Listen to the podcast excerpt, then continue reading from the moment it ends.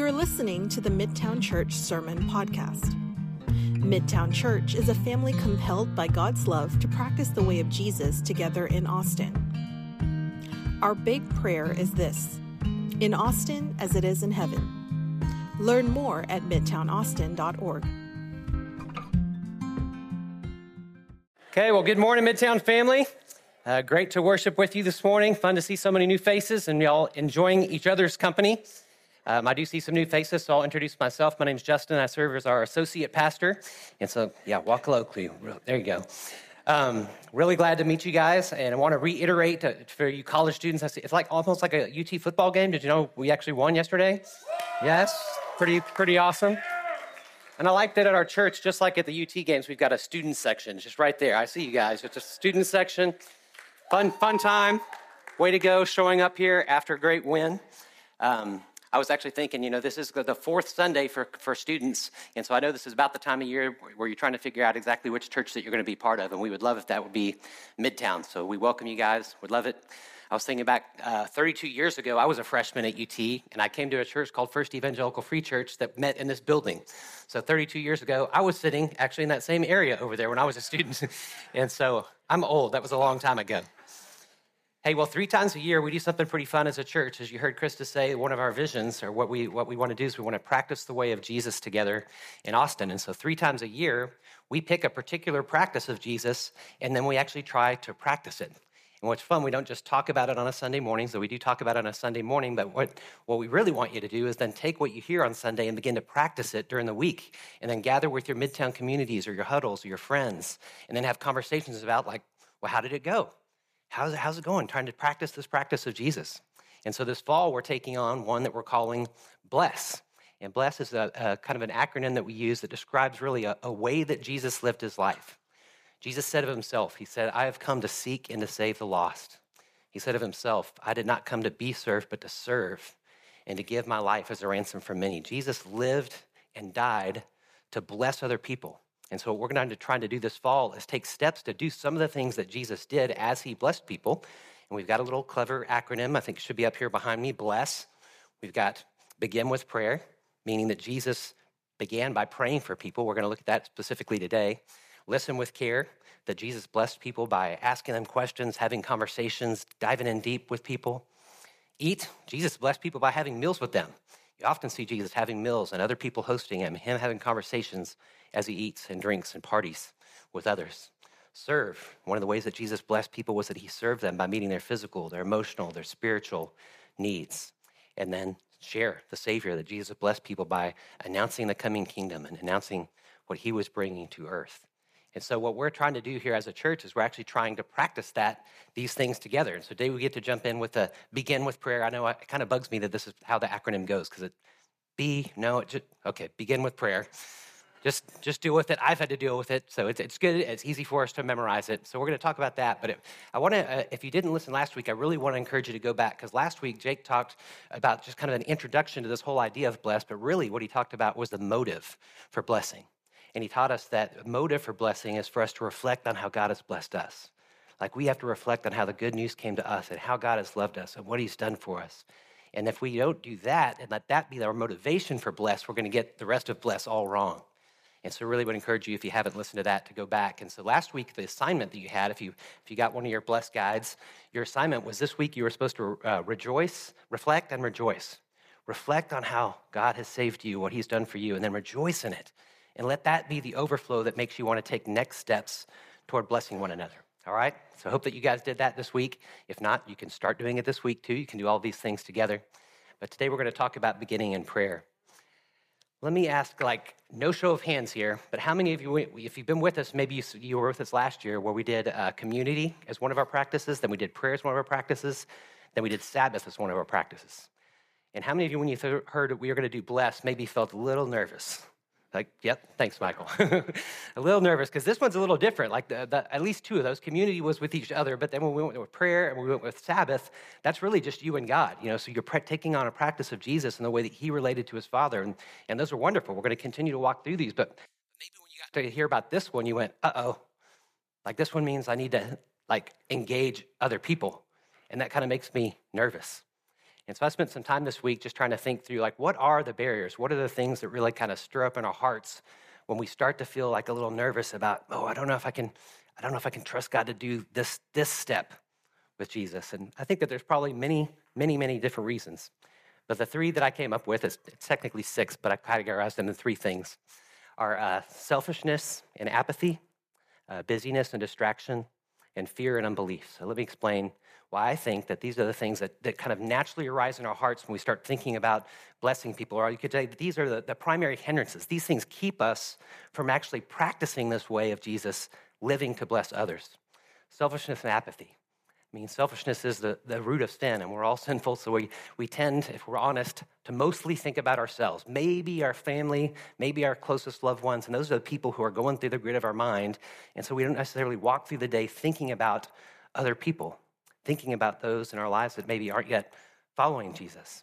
On top of that, we also can grow apathetic because we just constantly think about ourselves. We're not looking at the needs of others, or maybe we're even so burdened by the needs of others that we just kind of grow hard hearted. And I think when you think about living on mission, living to bless other people like Jesus did, because of selfish and apathy, you might have this feeling. And I, also meant to say, I want you to try to identify if any of these three are true. They might all be true, or, but if there's particularly one of them, identify which one might be yours. But if you struggle with that, maybe we hear about us this call for us to, to live to bless others. Maybe you think, uh, my heart's just not in it. Like, if you're really honest, like, I just, I don't really have a heart for it. And that's okay to admit that that's there. We're going to talk about uh, how we can start to get a heart for it today.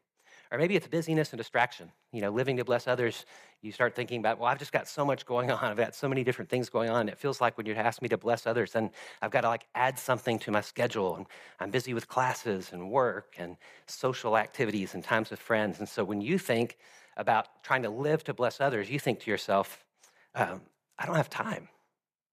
I just don't have time. Or a third thing that came to mind as being one of the things that at least I feel like become barriers to blessing is, is fear. Fear and, and unbelief. That we think, well, I really don't know if I can do that because I'm afraid that I'm going to say the wrong thing or someone might ask me a question that I don't know how to answer. I don't want to be rejected. I don't, don't want to fail. And so you get filled with fear, maybe even some unbelief because you think, well, people really don't want to know. People don't want to know about what Jesus has done in my life. And so I just, I don't, I just don't, I just have unbelief. And so if you if you find yourself in that category when you hear about trying to live to bless others, you think to yourself, I can't do it. I can't do it. Do any of those ring a bell? Any of those feel like they come to your heart? Come to your mind when you think about living to bless others? You find yourself saying, My heart's just not in it. Or I don't have time. Or I just don't think that I can do it. Well, I want to tell you that there's one way, the most significant way to overcome all of those barriers. Surprise, it's begin with prayer. Prayer is really the kryptonite. Prayer is the thing that will actually change your heart and give you a heart for others. Instead of selfishness and apathy, you can grow in compassion and selflessness.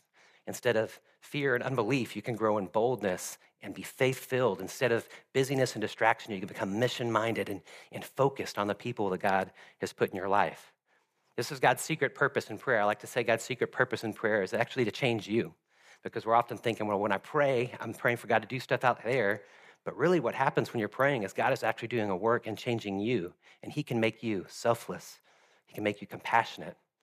He can make you bold. He can make you faith filled. He can make you focused and mission minded and noticing the people in your lives as you pray. Because, as I jokingly like to say, prayer is the gateway drug to mission. Okay?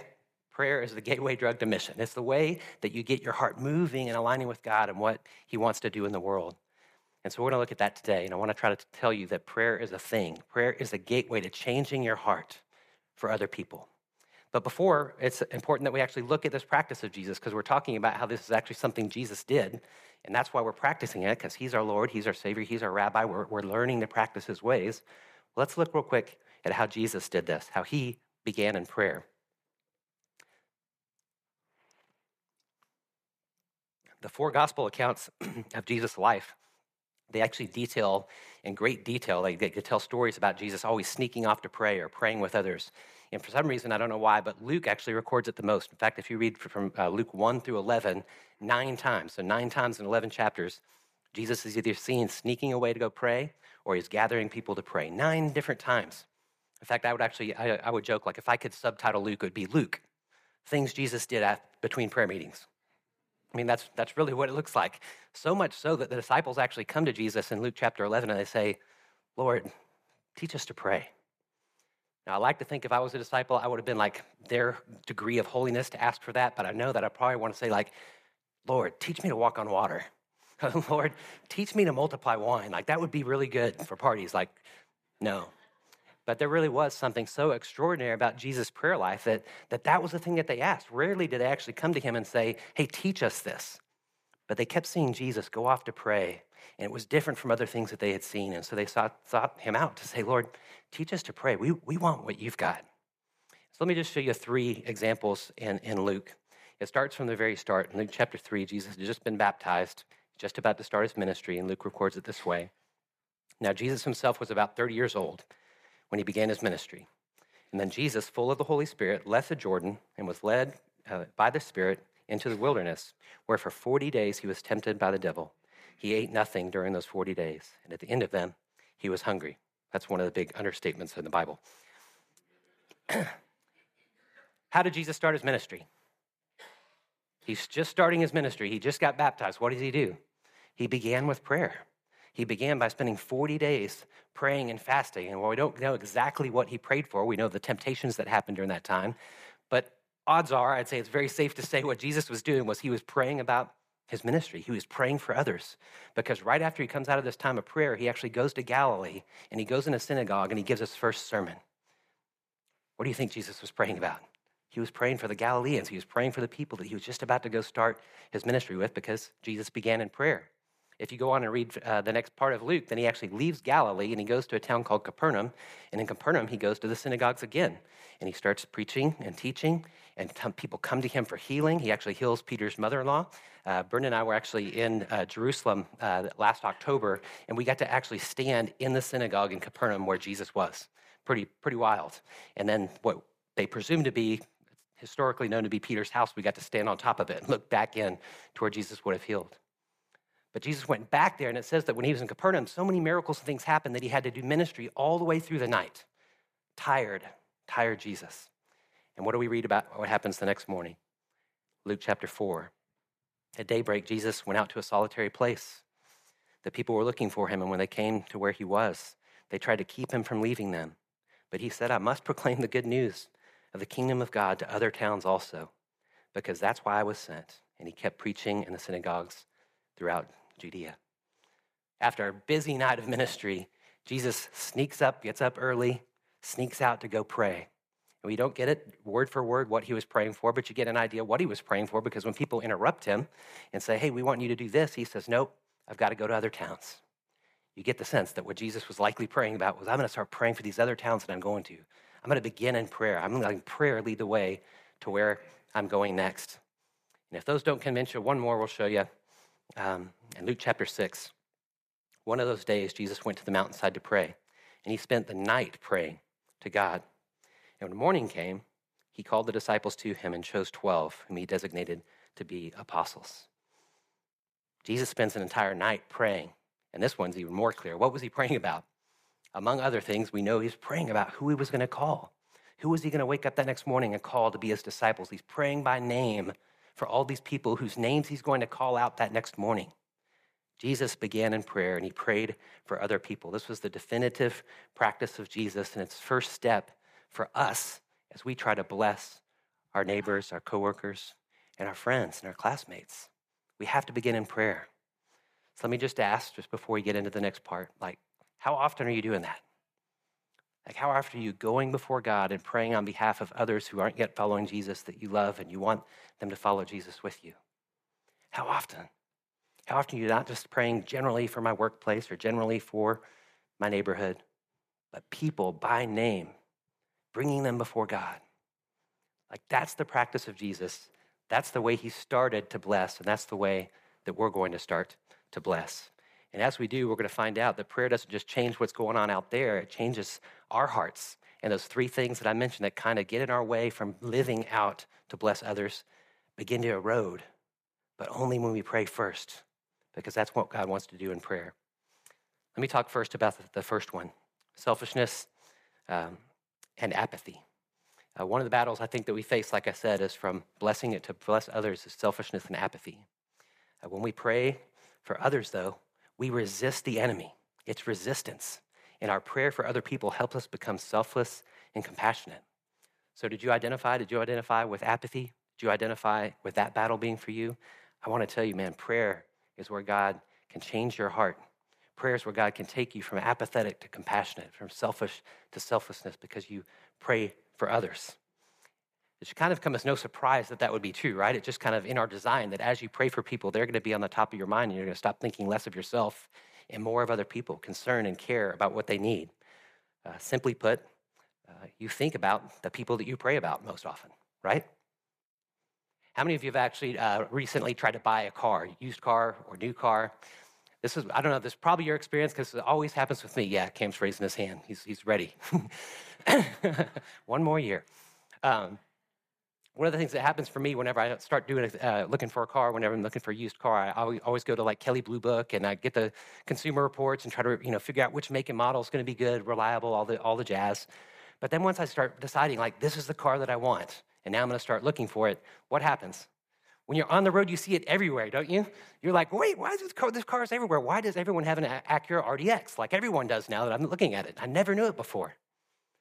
Well, in a real similar way, that's what happens when you pray for people. When you start praying for people by name daily, you're going to see them everywhere. But it starts when, when you pray by name for your friends. Beyond making us selfless, it actually helps make us more compassionate as well. Because you begin to see people, you begin to notice their physical, their emotional, their spiritual needs, and you see them in a different way, and your heart grows. And, and whatever that apathy that you would admit that maybe you have in your heart, tr- trust me, start praying for people by name, and God can just erode that apathy and fill it up with compassion because you're going to see people. I've already showed you how Jesus practiced prayer. Let me show you some of the fruit that it produced in his life. In Matthew 11, Jesus is described as having compassion on these people. When he saw the crowds, he had compassion on them because they were helpless and harassed, like sheep without a shepherd. And he said to his disciples, The harvest is plentiful, but the workers are few. So ask the Lord of the harvest, therefore, to send workers into the harvest field. When Jesus saw the masses, when he saw people, he saw people. He knew them, and his heart broke for them. He had compassion for them, those that were wandering. And his heart broke, and his natural inclination then went, Well, now that these people are broken and they're wandering, let's pray. And specifically, let's pray for workers. And I tell you, one of the things that Jesus knew is that when you start to pray for workers, you're actually going to end up becoming the worker. That's another one of God's tricks in prayer when you start praying for God to do something in your neighborhood or in your workplace or among your friends, what you're going to find is you start to pray for it, you start to get to heart for it, and all of a sudden you are the worker. You're going to be an answer to your own prayers. It's God's secret purpose to grow you in compassion like that. When I first came to faith, uh, the guy that led me to faith taught me uh, really early on how to pray for others because I had come uh, from a group, group of guys that were uh, just not very good friends. That was the main reason why I came to faith was seeing this Christian community so different from these guys that picked on me. I was smaller for my age. My darn parents started me early in class. They shouldn't have done that. so I was a small guy on the football team, and these guys used to used to pick on me. And there's this one guy in particular, like when he knew that I came to faith, he then started to tease me about it. And there was this one bumper sticker. I don't know if you've ever seen it. Someone had a bumper sticker, one of our teachers, that said, "If God's your co-pilot, switch seats." Yeah, clever, clever, you know, bumper sticker. So every day when we do our little warm up runs and stuff, you know, I'd, I'd be right behind him. Every time he'd get right in my face, he'd say, Hey, if God's your co pilot, switch seats. every time. I mean, we're doing, we're doing warm ups, you know, you, you do this 20 times, and every time he'd say that to my face. I'm just like, I'm going to punch this guy so hard. And the guy that led me to faith kindly suggested that I instead start praying for him. And so the guy that I really despised became a guy that I had compassion for, a guy that I loved, a guy that I actually started inviting to the Bible studies that I was leading with the team. My heart changed simply by praying for him. If we'll commit to pray for people and pray like Jesus did for people, we will grow to become more selfless and more compassionate, which is why prayer is the gateway to mission. It helps us become selfless and compassionate. Second thing that prayer does it helps us become people that are mission minded and focused. So, if one of the battles that you face that maybe rose up when I was talking about them earlier is the, is the idea of blessing others, you just think, I'm just too busy and there's too many distractions. Well, I want to tell you that prayer for others is how you resist the enemy. That's how you resist that and become focused and mission minded. So, if you identified with the questions that, or the thought, I don't have time, I want to tell you, start praying for people and you'll start finding time because they're going to be on your hearts. The problem with busyness and distractions, the ultimate problem with busyness and distractions, they keep us from the most important thing people. That's who God cares for. That's who God wants us to bless. And when we get busy and distracted with work and classes and social activities and we run and running and running, and our eyes get off of people, we get off track and we drift from the mission that we should share to bless other people. And this is really, you can think about it, this is like a battle every day. I mean, every morning when you wake up, you're deciding what to do with your time, and you step into something, you get up late, and your day's off and running, and you've already got things to do and things you have to do. And your mind goes elsewhere, and you begin to keep your eyes off of people because you're just getting your stuff done.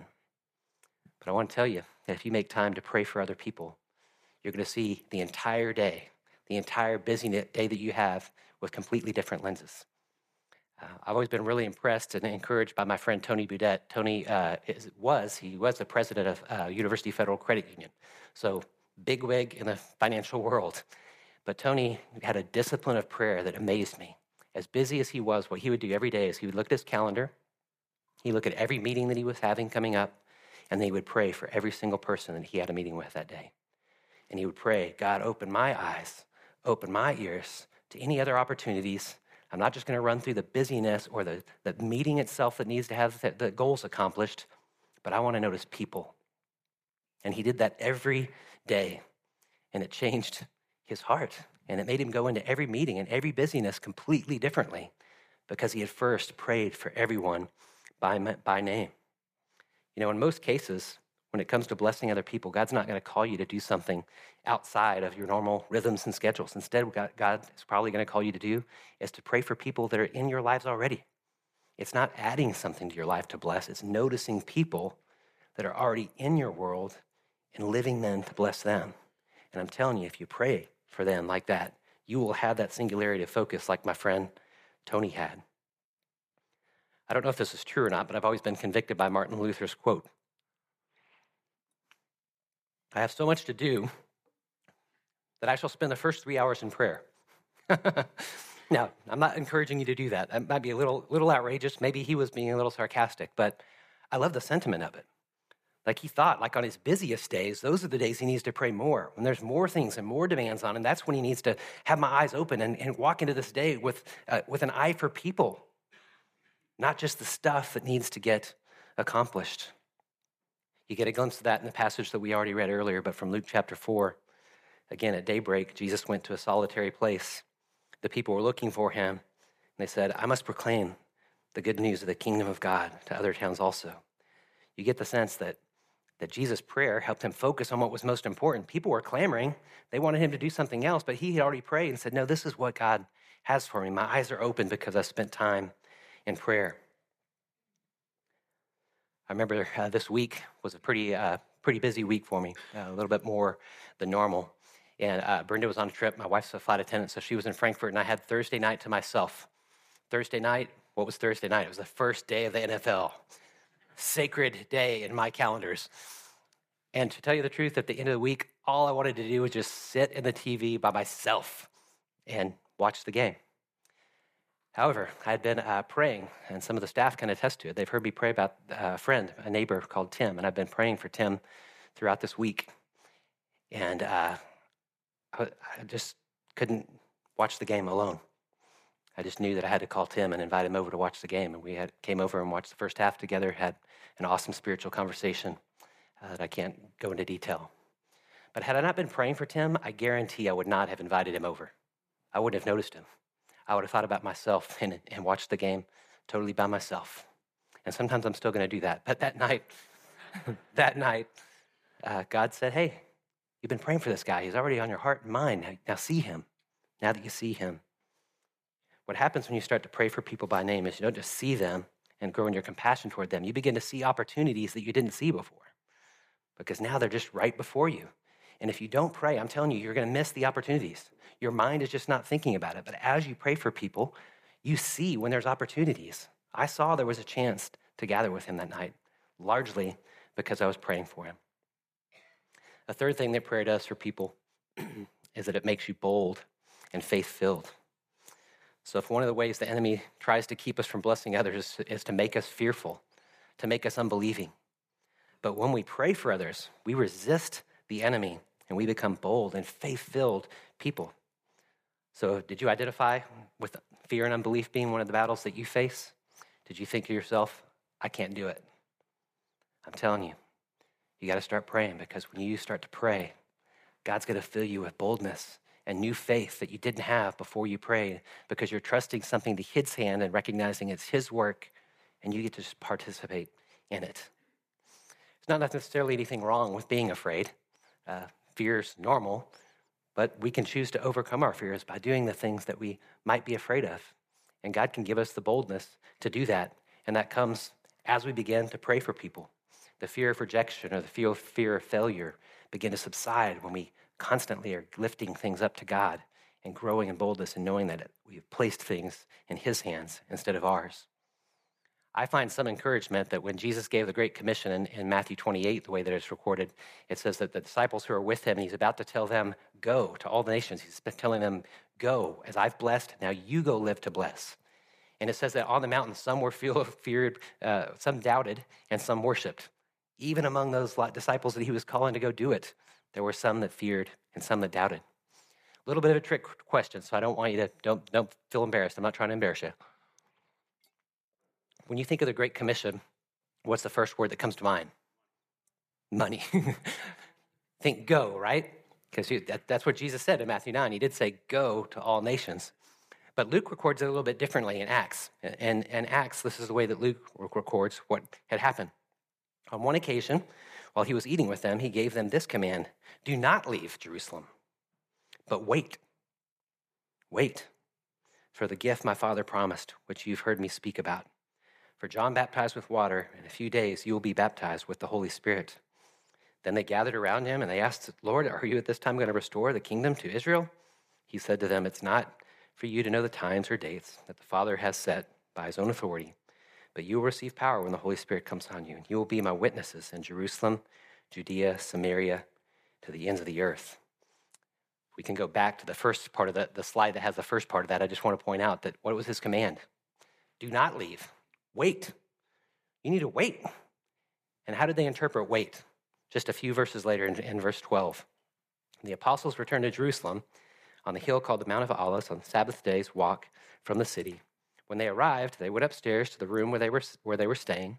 Those present were Peter, John, James, and Andrew, Philip, Thomas, Bartholomew, Matthew, James, son of Alphaeus, Simon the Zealot, and Judas, son of James. They all did what? They joined together constantly in prayer along with the women, Mary and the mother of Jesus, and with his brothers. They knew what wait meant. Wait meant go pray. Go pray and wait because you need the power of the Spirit. If you're going to do what I'm about to ask you to do, you need to wait. And Jesus knew of their fear. He knew that they needed to first pray. And in the place of prayer, they would grow in faith, they would grow in boldness, and they'd be willing to step out and do what Jesus had given them to do in blessing others. First, they had to wait. What does wait mean? Begin with prayer. Begin with prayer. That's how they did it. If you go later, a few chapters later, you see that they're actually uh, getting persecuted. And in their persecution, they go, instead of running away or instead of resisting those that were pers- persecuting them, they go back to the place of prayer. In Acts chapter 4, they gather together and they pray. And this is what it says After they prayed, the place where they were meeting was shaken and they were filled with the Holy Spirit and spoke the word of God boldly. Do you have that fear when it comes to thinking about blessing others? I'm telling you, if you start to pray and pray for people by name, what's going to happen is you're going to grow in boldness because you've handed things over to God and you trust Him to be the one that's doing the work and He's the one that's going before you. And you'll be filled with faith and boldness. If that's something that's you causing you resistance, I'm telling you, prayer is the place to begin. So if we will commit to pray like Jesus did, we're going to become more bold and faith filled. Uh, some of you guys were at the uh, the gathering that we had yesterday. It was really really fun to celebrate our 10 year anniversary and kind of have a, our annual business meeting. But we heard tons of different stories, and we actually saw a really cool video that had a lot of old pictures over the last 10 years. It was really fun for me to watch because I've been a part of it for the, all those 10 years. Um, and one of them just kind of brought to mind a memory that one of the things that we did the very first year that we started Midtown was we did a big thing. It was a citywide campaign called Explore God. And one, one of the things that we were encouraged to do with Explore God was like invite your neighbors to come to your house to watch these videos and discuss issues related to God. And I remember thinking, that doesn't sound like very much fun, and I don't think my neighbors are going to want to do it. But what we did is we committed together, all of us that were doing it at the time. We committed to pray, and we prayed for each other. And, and I would text Jake and be like, all right, I'm going out right now. I'm going out to make my invitations. I've prayed. Will you pray for me?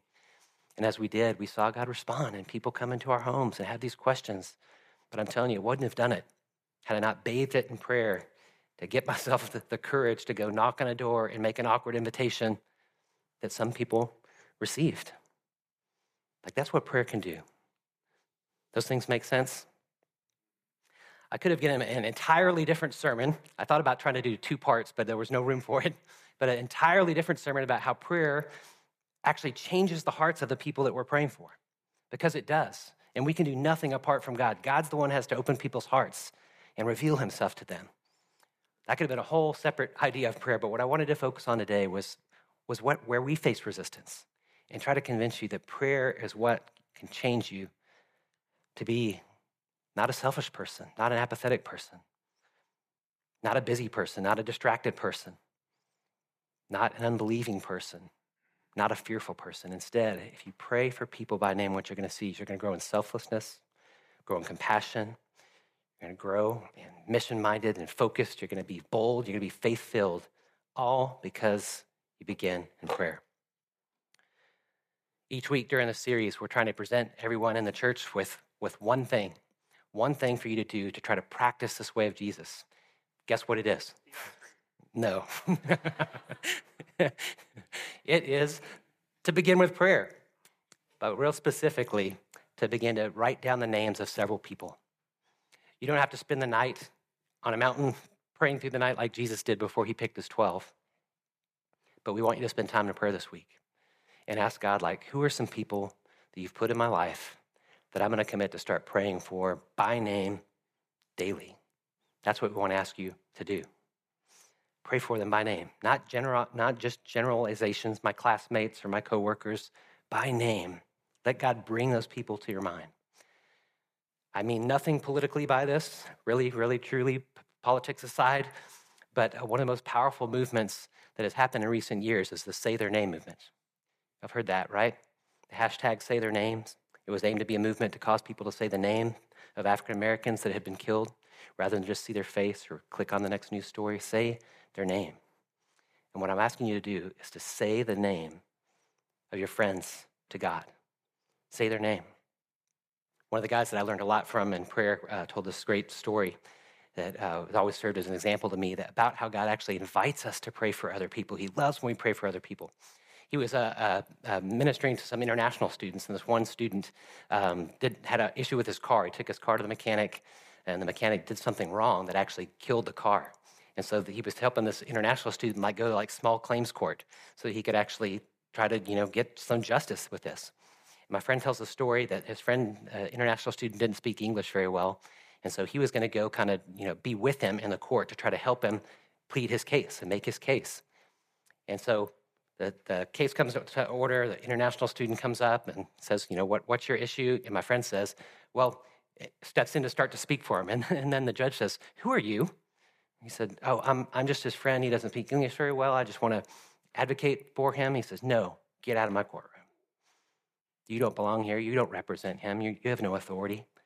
And Steve had to leave. And he said, when the doors slammed behind him, he thought instantly of prayer and how God invites us to come and advocate on behalf of other people. Like that's what we're asking you guys to do. Will you do that this week? Pray about it, bring some people to mind. For those that want an extra challenge, I want to I want to encourage you even to do something even a little bit different. When given the opportunity, pray for people on the spot. Like pray for your friends like on the spot. I was encouraged this week talking with, with, with Michael. He's got people know that he prays for them at his workplace. And just this last week at a party, someone came up to him and said, Michael, I've got a prayer request. Will you pray for me? Like we can just pray for people right there on the spot. People will ride on the coattails of your faith. Very rarely will people resist prayer. Um, sometimes they do. If Tim, uh, friend that came over for the football game, asked if I could pray for him, he said no. Sometimes they say no. But often people say yes. More often, I find, than not. Like when my neighbor Joe Cooper uh, came over in tears a couple years ago because his wife had gone through just a simple procedure, but then got sepsis and was like literally on death's door, about to die. And Joe comes over and just tells me, I said, "Hey Joe, how's you know how's she doing?" He says, "Not good, man." I just said, "Joe, can I can I pray for her right now?" And just put my hands on Joe and prayed for Courtney, and she came out of it. Or uh, two neighbors that Brenda and I really love, uh, Steve and Mary Joe. Uh, had them over for dinner a couple months ago. They were telling us about their the sadness they were feeling because their granddaughter, I mean their their daughter, has been un- unable to get pregnant and has had a um, had a miscarriage. So I just said, "Hey, Steve, Mary Joe, can I just pray for your daughter right now?" They said yes, and finished praying, and there's tears and tears in their eyes. Happened again last month when we were at their house having dinner. Another situation that's a little bit more private came up. And I said, Hey, can I, can I pray for you right now? Same thing. Prayed for them, tears in their eyes when we, when we closed in prayer. I challenge you to think about doing that too. Number one, let's all find some people. Let's say their names. Let's come before God, the judge that welcomes us in to advocate on behalf of others. Let's say their names. Will you do that this week? And will you take a step of faith, possibly, when given an opportunity, because as you start to pray for people, you're going to see opportunities that you didn't see before to actually pray for someone on the spot. Just offer, you just ask. Sometimes they say no, like Tim did. Sometimes they say yes, like Stephen Mary Joe did. You just say, Can I pray for you right now? Can you imagine what it would look like if all of us had a list of five or so people that we were all praying for? I mean, that, that would be hundreds of people. Like, how would that impact the city of Austin if we, we've got all these people that we're constantly bringing before God? And how will it change your heart to make you the type of person who's eager to bless people like Jesus did? Let me pray for us toward that end.